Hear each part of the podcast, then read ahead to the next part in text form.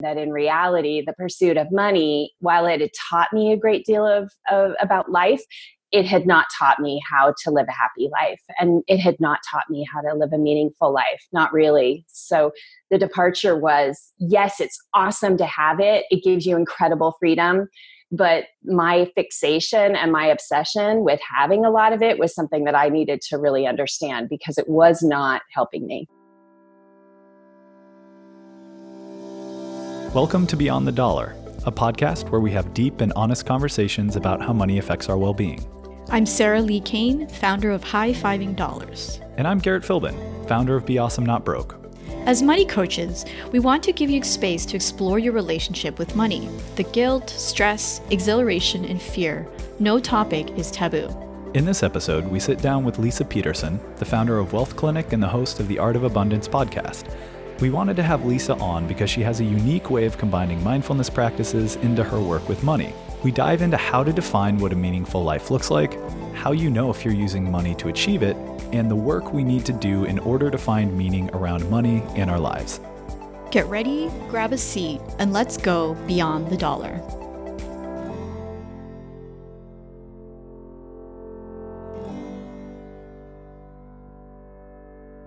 So, we're really excited to have Leisa Peterson on the podcast today. So, welcome, Leisa. Hi, thanks so much for having me. I'm excited to talk with you. Yeah, so this is another meaty episode, everyone, as if you can't already tell, if you've listened to at least an, an episode of Beyond the Dollar. So today we're going to talk a little bit about what a meaningful life looks like, and we're definitely going to relate it to our financial life. So let me start by asking for you, what, what does a meaningful life look like? I'd have to say it means freedom to be my authentic self and to move about life with the ability to make choices along the way and not feel like I'm making choices, particularly around money, that that's not the reason I'm living my life. And that's a big departure from where I came from. So, yeah, let's talk about where you came from then, if, if that's such a big departure where you started. I you know, as you know, I have studied a great deal what it means to look inside of our money relationship. So that's where this is coming from. Uh, but I grew up without having a lot of money. It was a really big source of stress in my home. I've studied a lot of what was happening for my parents. Both of them had come from backgrounds where they struggled in different ways with money, and it was brought into our home. And I carried that torch faithfully for a great part of my life, thinking that if I had a lot of money, all my problems would go away. And so my pursuit of figuring out how to manage money, how to be a steward of it, how to save a lot of it was the science that I sort of subscribed to.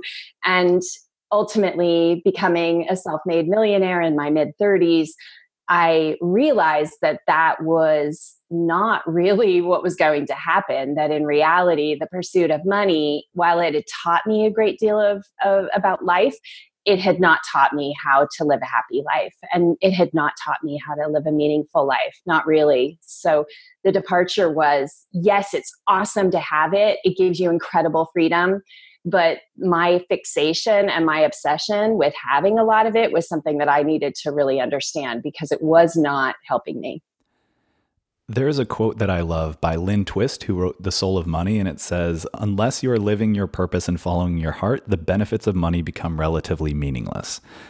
And that's exactly what I hear in what you just said.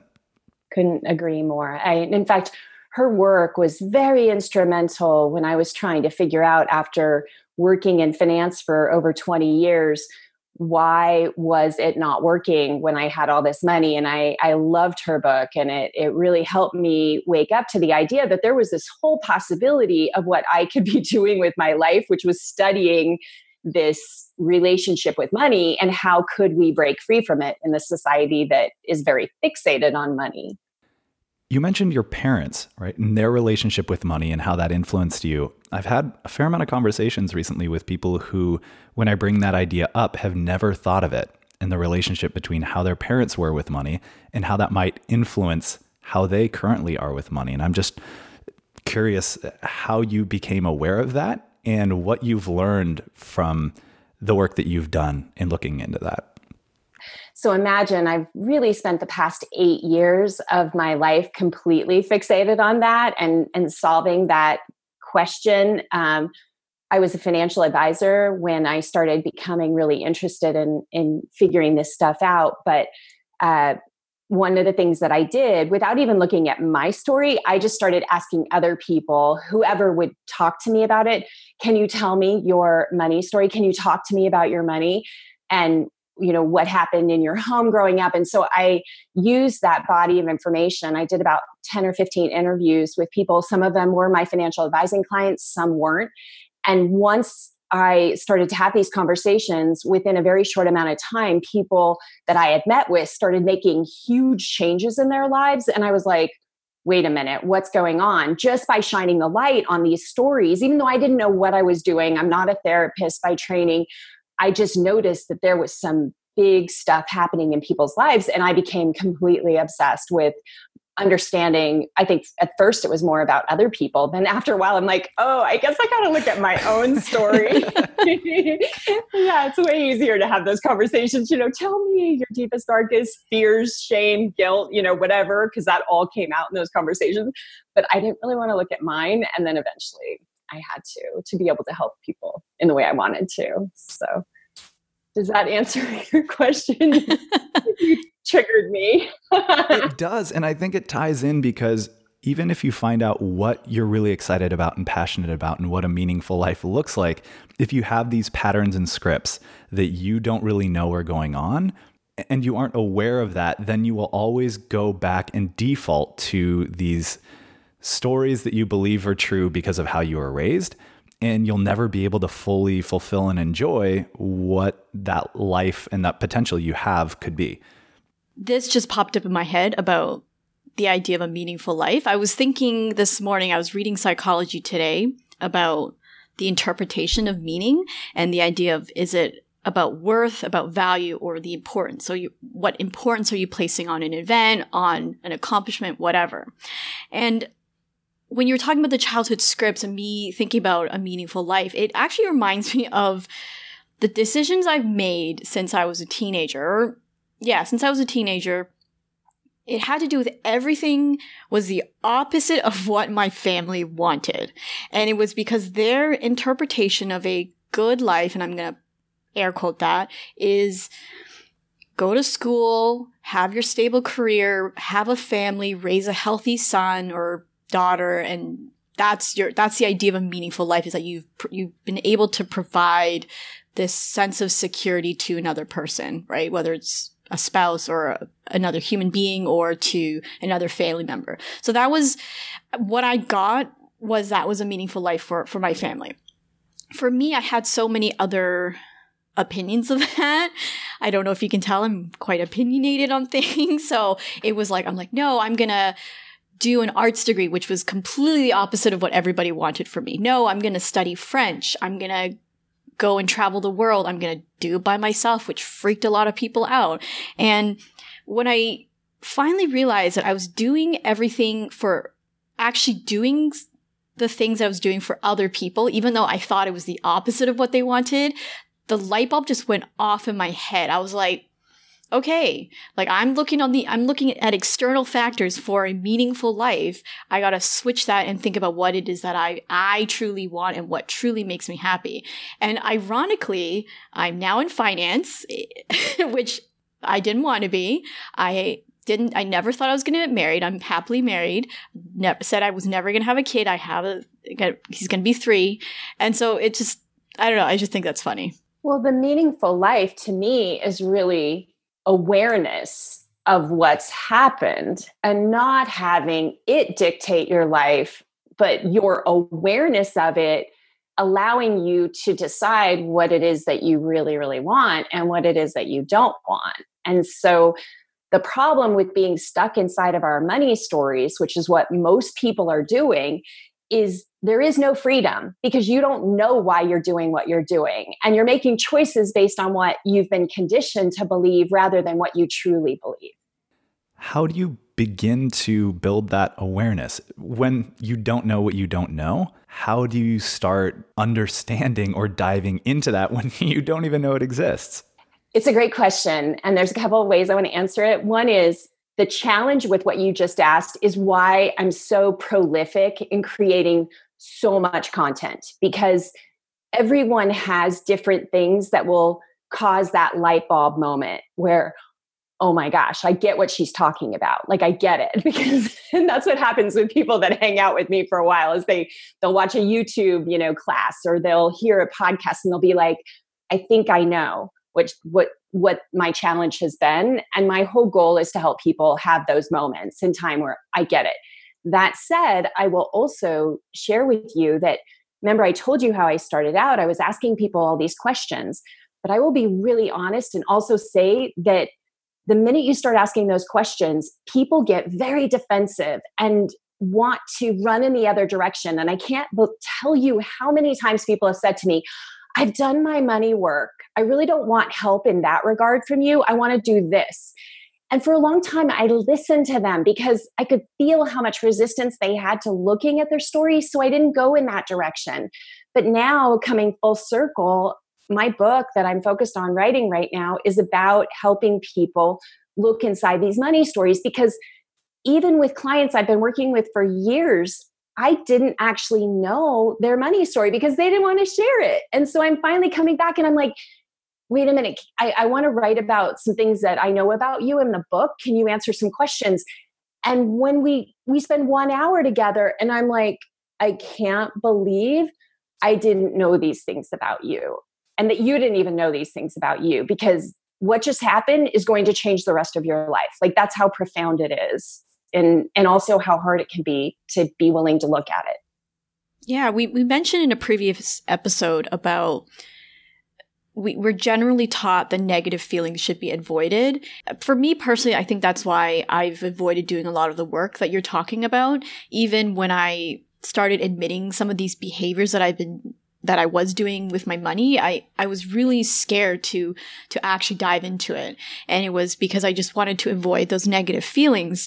And I, I was scared of what would happen if I admitted them. Like what was the next step? And, and I think that's what was really extremely scary for me. So, you know, I, I talk about this story a lot, but it was just so pivotal to the changes I've made in my life is when you yeah, I moved back to Canada from Australia and I had to make that change. Like, yes, practically I, I got out of debt and all of that, but the internal work took another five, six years before, before I even admitted that story to somebody else. And when I did that, it was still like, oh, okay, what's the next step? Now that I've admitted it to another person, what's the next step? And has that been scary for you too, Garrett and Leisa? Totally like i mean i'm i'm an open book now and people i was on farnoosh's podcast recently and i told this story and afterwards i thought you have lost your mind. I, i'm a certified financial planner and she said well what's one of those mistakes or something you know that you've made with money? Like give us an example. And i gave an example of one of my stories that i still feel a great deal of shame around. And I think I do that because when I do it and people are like, oh my God, she's that stupid to have done that as a certified financial planner. Like I help everyone drop some of the shame that they feel about the mistakes that they've made in their relationship with money. And so I think that it takes us as leaders to be willing to share those vulnerable stories because when we do, people will have light bulb moments like, oh my gosh, right? I did something similar to that. And until we look at that resistance, we're not free of it. So by me sharing it publicly with thousands of people, I start moving through it. I start accepting that that's a part of me and that there have been good things that happen and there have been some bad things that happen. And I'm no longer willing to live in the closet about those feelings because they hurt me when I try and hold them tight and not let anyone see that part of me. It is part of me. That's one thing when you were talking about how challenging it was for your clients to be able to look at their history and their stories and how they would deflect like no no no i got this money thing down i'm cool is it forces us to reevaluate what we thought was true and say, you know, I'm reading a book right now, and of course the title of it eludes me, so we'll put it in the show notes. But it says, People will do so much to not have to go and change the reality that they believe is true. So, especially when growing up, if they were, the example used was an abusive relationship between parent and child, and they will say, Oh no, my parents hit me because they wanted to show, you know, help discipline me and I needed to be disciplined. Or, you know, they ultimately loved me and this is their way of helping me become a strong, confident person who doesn't act out. And when they're forced to look at no, actually, that is not the case, there's this huge shift when you see the story that you thought was true for 20, 40, 60 years, and you have to actually learn that that's not true. That is, you're shaking the foundation and the core of who you are. And financially, I think that's true as well when we tell ourselves stories of um, who we think we are in a financial context, which also can't be, re- you know, disassociated from who we are as as humans in our life story. Like that's why it's so hard to look at it because money can be used as a weapon in relationship, romantic relationships, family relationships. So you have this story of what you thought um, was true, and then when you start to face it, you realize that was actually just not true. And that was me interpreting it through the lens of a child, not with the full context and understanding of an adult.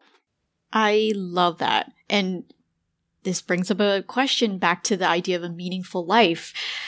If we're thinking about the word meaningful life in terms of giving value or importance on something, right? So does that mean that we have been giving value and importance to our existing money story and that when that has been shaken to its core we were scared because then the idea of a meaningful life to us is completely overhauled and we're questioning every aspect of our lives identity i can speak to this right now um, so for me again at least as you said being a certified financial planner like people expect me to have my money shit together and surprise i'm human and as a financial coach, the same thing has been going on for me. And I've been doing this work. I'm actually taking Deborah Price's uh, certified money coach training. And so it does a lot of this diving into your own money stories and realizing that I have a lot of fear of rejection from a standpoint of uh, relationships. So growing up with friends, was total fear of rejection. And this also manifested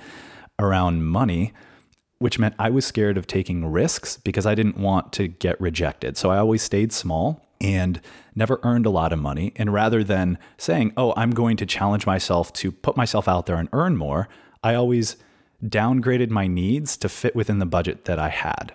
Right? So when I lived in New York for five years, you know, three or four years out of that, when I was starting companies, I was making 30 grand a year. And I figured out how to shrink my needs rather than grow the money that I had to try and actually get what it is that I wanted. And the reason for that is I didn't know what I wanted. And right now I'm trying to figure out what the hell it is that I want because I've spent so much of my life downgrading my needs and this is both financially and there are some reasons, you know, from my, in my history growing up why that's the case. But I am sitting right now trying to do this work of asking, what do I want my life to be about? And I think I have very much externalized, or I have acted in a way based on what I want my life externally to look like. Traveling for seven weeks around the country and working from you know my laptop on the back of the car, and I get to do all these cool things and travel and have that freedom and have that flexibility. But is that really fucking what I want? I don't know. And I'm starting to ask these questions, and it's really hard to answer because I've been living a projection of what I think other people want to see in me.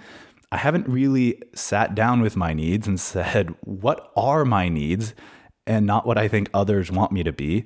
And this is why therapy is super important and trying to find a therapist right now. And God, that's a pain in the ass. But this whole idea of, you know, we have to do the work. And now that I've had some people and the book I'm reading calls them enlightened witnesses who have been really helpful in shining light into these dark areas that I haven't had awareness around. And that's all they can do. They can shine the light and I can decide whether I want to go there. And so it's just going down right now for me in this rabbit hole and saying, all right, am I willing to go where this leads? And can I sit with what that brings up? We'll see, but it's sure a hell of a journey so far. So it's it's very interesting what you're talking about. Um, you know, first of all, I'll say I've never been to a therapist in my life. I have used spiritual spiritual understanding to heal, um, and now that's what I do for people. Like my clients come to me because they've reached a point in life where they realize that this story is no longer playing out the way that they thought it was going to. And they're ready to pivot and create a deeply meaningful life at all costs, whatever it takes. Like people don't get to me until they're really hit against the wall and they're it's like non-negotiable. They have to find the answers to the meaning of life and they won't stop until that that happens. And that's been the journey that i've been on for the past 20 years in my own life. You know the millionaire thing happened what 16 i don't know early 2000 so 15 years ago i guess um, when we started making a lot of money and realizing that our life was about to drastically change. And then it took several years of integrating what does this mean with the money? Is it all going to get better or is it actually going to get worse life? And and then using spiritual understanding smashing up against this experience with money to realize that there was a whole other thing going on in life that we until we um, kind of reach that place of it, it just it's like non-negotiable i want happiness and i'm willing to look at every area of my life until i arrive at that place so i use a lot of understanding around shadow work, which is a therapy. You know, Carl Jung came up with this, this concept of these parts of ourselves that are hidden in the darkness. And we need to be able to look at those areas one by one in order to gain freedom. And, you know, there's many different ways that you can look at those shadows. But the cool thing is, is I think I've chosen to come to the work that I do because I've done it for myself, not because I have a PhD in it, but because I've done it for myself. And when I started doing it for other people and saw them awakening, I was like, oh, wow, I can not only do it for myself, I can also help other people do it. And I use money and business and the experiences of business to get there. The thing that you said that I want to really just um, perhaps give you a little seed of thought is oftentimes we can take our experiences with business and our desires and our our like for me a year couple years ago i thought okay you know i want to at least i made a lot of money in my old world but in this world i was not hitting that like 10k plus sort of number on a monthly basis. So i said that's the goal. I want to i want to get there. Like what does that feel like? What's going to happen? So i set that goal and what i found is that when i set those goals with money, it's really cool because ultimately, when I achieve those goals, they blow up and I realize new things about myself. For example, uh, I still did have a bit of the belief that you have to work really, really hard to make a lot of money. So I ended up working really, really hard and made more money. And then I was like, yeah, that's not working for me. And so one of two things goes the belief that you have to work really hard or the desire for more money because I can't do this. This doesn't work for me. And so I help my clients do that exact same thing of like, let's let's let your desires help you know what the lesson that you're ready to receive is and don't tell yourself that you're wrong. That's the problem a lot of times. We look at things and we say judge judge judge wrong wrong wrong. That's not but it's it's actually not healthy because if there's something deep inside of you that you want to achieve it will lead to the biggest and best teaching you could possibly get better than anything that could ever be manufactured and definitely better than judging your way to happiness which by the way doesn't it's impossible I was going to say amen, girl. Because yes, yes, yes, yes. I, I was actually going to bring up a point, and, and you put the seed in my head about desire and thinking about how we want to feel and using that as a, a catalyst. And, and and what I'm getting, I also got from that is is money as a tool for the meaningful life. It's not the the end goal. And I think when we're working for the paycheck or when working for the money to cover our basic needs, I think that we, we I get stuck in the money is the end of go all be all. It's not the tool to get those things. And so a lot of the work I'm doing right now is to continually shift that. And one of the cool things that I've been using is I'm a really big fan of Danielle Laporte. And there's a book that she wrote, I don't remember when, but it's called The Desire Map. And it's actually just a, a workbook on discovering like what are your core desired feelings not even values feelings like how do you want to feel? And it it took me two weeks to do this. It, for some people maybe a day but it, it she asked you to go through every single area of your life like business work money relationships everything and then you pick i think four or five words. And so those core desired feelings and are your is your guide into every decision that you make. And so i've actually been experimenting with oh, do I one of the the words is actually contribution. That's one of the feelings. I want to feel like i've been able to contribute. So then actually really interesting when garrett asked me to to help him co-host his podcast that was one of the questions like do i want to feel like is this podcast going to make me feel like i'm contributing and the answer was a resounding yes and so here i am I, I love what you're talking about with Danielle. I love her and her White Hot Truth book. Um, the wealth flower exercise that that maybe we'll include in the show notes that's like a mini version of the desire map and that's something that i use to help me decide how to really move forward with how do i create this and i use desire to ultimately radically overhaul my family's life my life my business and it and it continues to be a tool that i do that with because at least every 6 months i'm checking in and like is this it is this what i'm wanting to create right now? Or has it become morphed because I've changed so much, it no longer reflects what I want to be creating? Uh, the other thing that I just, you mentioned, I want to touch on is money is merely to me now a place that I can pay attention to that shows me where I'm ready to heal. That's it. Tell me more about that because I'm interested to to dive deeper into what that really means. So I pay attention to what it's provoking in my life and in my clients' lives. And then I use it like a breadcrumb trail to take me to the lessons that I'm ready to learn, to the experiences that I'm ready to create and ultimately learn from. So, does that make sense? Mm-hmm. Mm-hmm. Yeah. And I think, uh, correct me if I'm wrong, Garrett, I think we've talked about how money is neutral. It's neither good or bad. It's just what what we assign to it. So, and I, it was funny that you talked about the $10,000 a month goal because that was what I, you know, one of my goals this year is to have a certain income uh, or earn a certain amount of income this year. And it's, it's not as freaky as it was when I recorded that episode, but uh, yeah, I had to like think and, and sit and like, is this still an arbitrary goal? Is this in line with my desired feelings? Is this on help me to live that meaningful life for myself and for my family? And so it's still a yes, and I'm still going towards it. yeah, we talked about that in episode one, and there were some questions around why do you want that $10,000 a month goal? What is it going to help you achieve? And it's something that a lot of entrepreneurs set for themselves, but I have felt that it's kind of arbitrary. Like they just have that and it's there and that's great because other people kind of have it but haven't heard as much here is why i really want to earn every single one of those $10000 because here's what it's going to allow me to do in alignment with values sense of purpose to bring meaning into my life.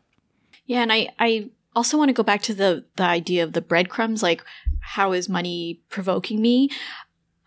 I'm just wondering then if we were thinking about the definition of a meaningful life in terms of our finances and everything else, can is that a destination then? Do we ever actually achieve the status of living a meaningful life? Or is it a breadcrumb to or a stepping stone to something else later down the line?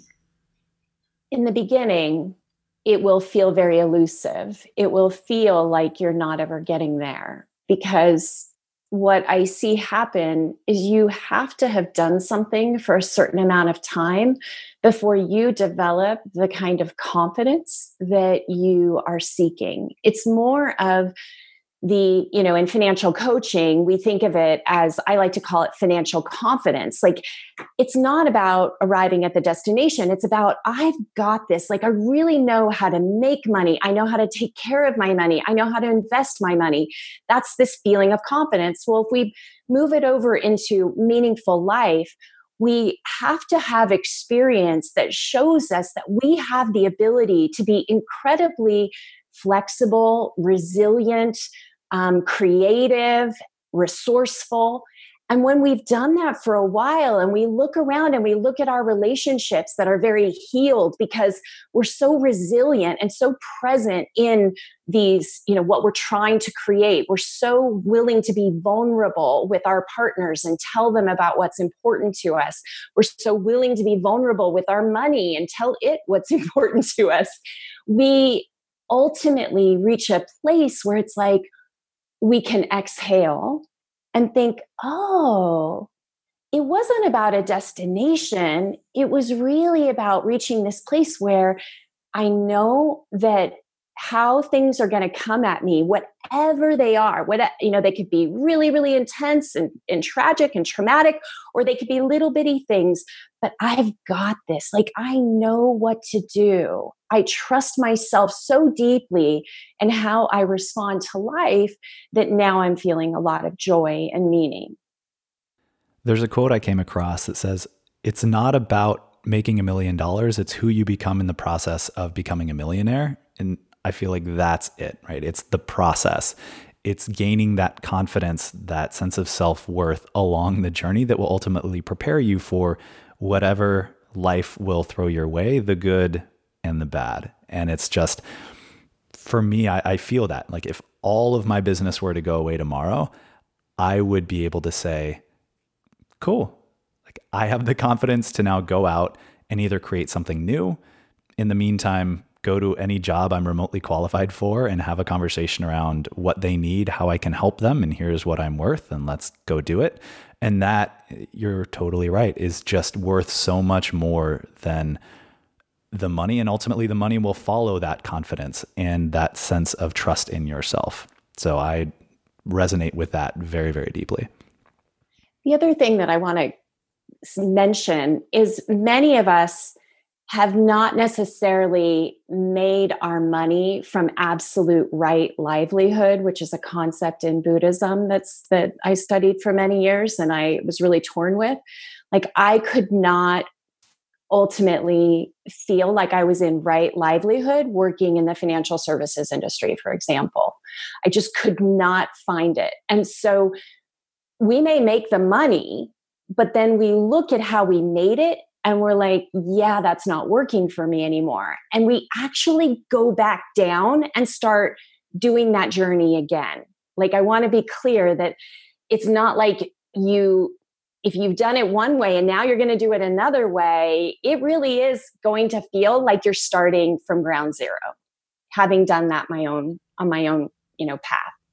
It reminds me of this quote in this article, and I'll link it in the show notes, is I hope I'm quoting this right. It, he was talking about the idea of wealth. So the meaning of true wealth is actually making money and enjoying the process of making money. So, or, or enjoying the, the job that you're doing to make this money. That, that is a definition of true wealth.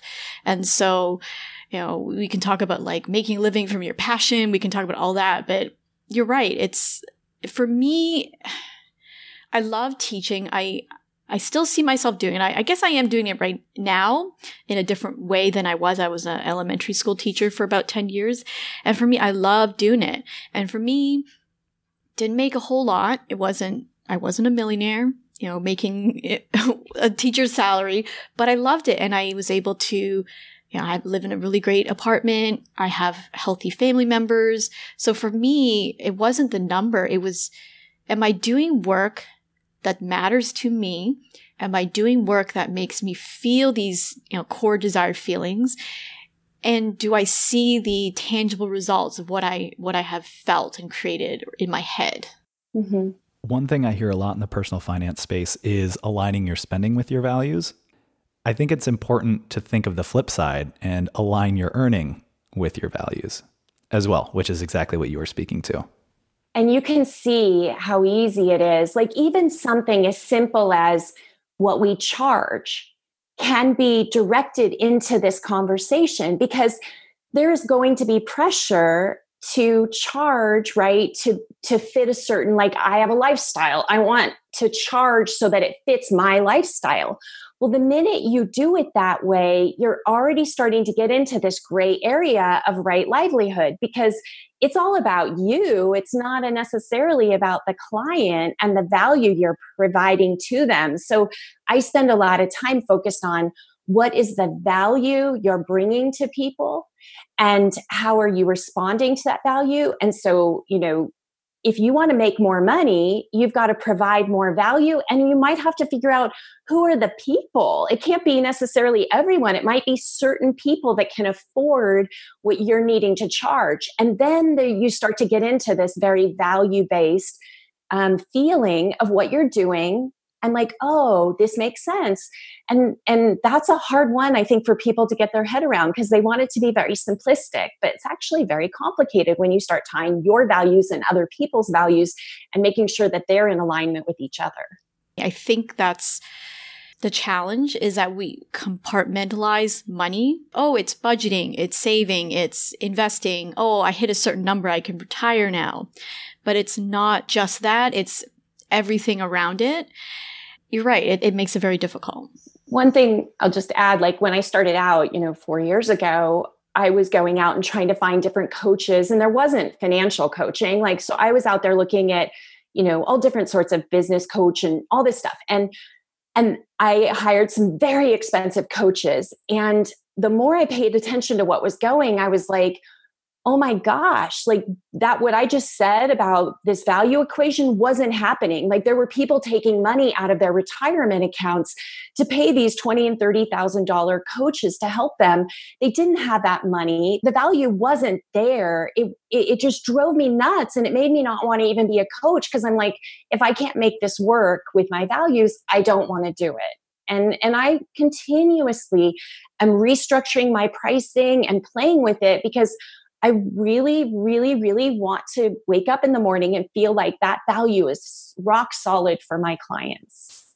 And going back to this idea of it being a process and you don't ever really arrive, no matter what level you get to, you look around and you normalize and then you say, okay, what's next? So I love that even someone who you know you've gone through this process. You said self-made millionaire 15 years ago and then going through this process all over again building up and it's you're constantly just reevaluating and saying does this work for me? and checking in. And that idea of um, you mentioned every six months that you had those check-ins with yourself and i just think it's so important to know that you will never arrive and that's okay because the journey and the learning and being in the shit is the fun part about it, right? That's where you get to, or this is where I am right now, right? Of really figuring out who am I? What do I want? What's, what's going on for me? And it, it can be challenging, but that's honestly where the fun is, is what I'm starting to realize.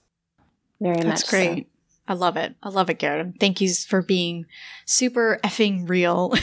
well, you do it that. enough, so I figure every once in a oh. while I have to kind of give it a shot it's too. your it's your turn. I actually have the teddy bear about the one that I found in my son's uh, toy. It's our unofficial mascot of the pod. It's our unofficial mascot, the teddy bear. So the teddy bear's hugging your heart today, Garrett. Don't ask how it came up. Don't ask how it came up, Leisa. It's a weird story. We'll tell you after. So, uh, Leisa, we, we really appreciate you being on, and we'll definitely link to the Wildflower assessment. I, I've done that, and it, it's really great. And all of the other resources that we've mentioned, we'll put them in the show notes. Garrett, do you have anything else to add before we go? Not at all. Just thank you, Leisa, so much for being on. This was so much fun for me, and I really appreciate you taking the time. I love it. I love what you're doing. I love Garrett what you what you've been posting in the group that we're we're connected to. I think it's really fabulous. So thank you so much for letting me share your world. Of course. Thank you so much for listening to this episode of Beyond the Dollar. If you enjoyed it, please subscribe so you'll be the first to know when new episodes are released. And if you can think of one awesome human who would connect with what we talked about today, we'd love you forever if you shared this episode with them. Thank you again so much for listening, and we'll catch you on the next episode of Beyond the Dollar.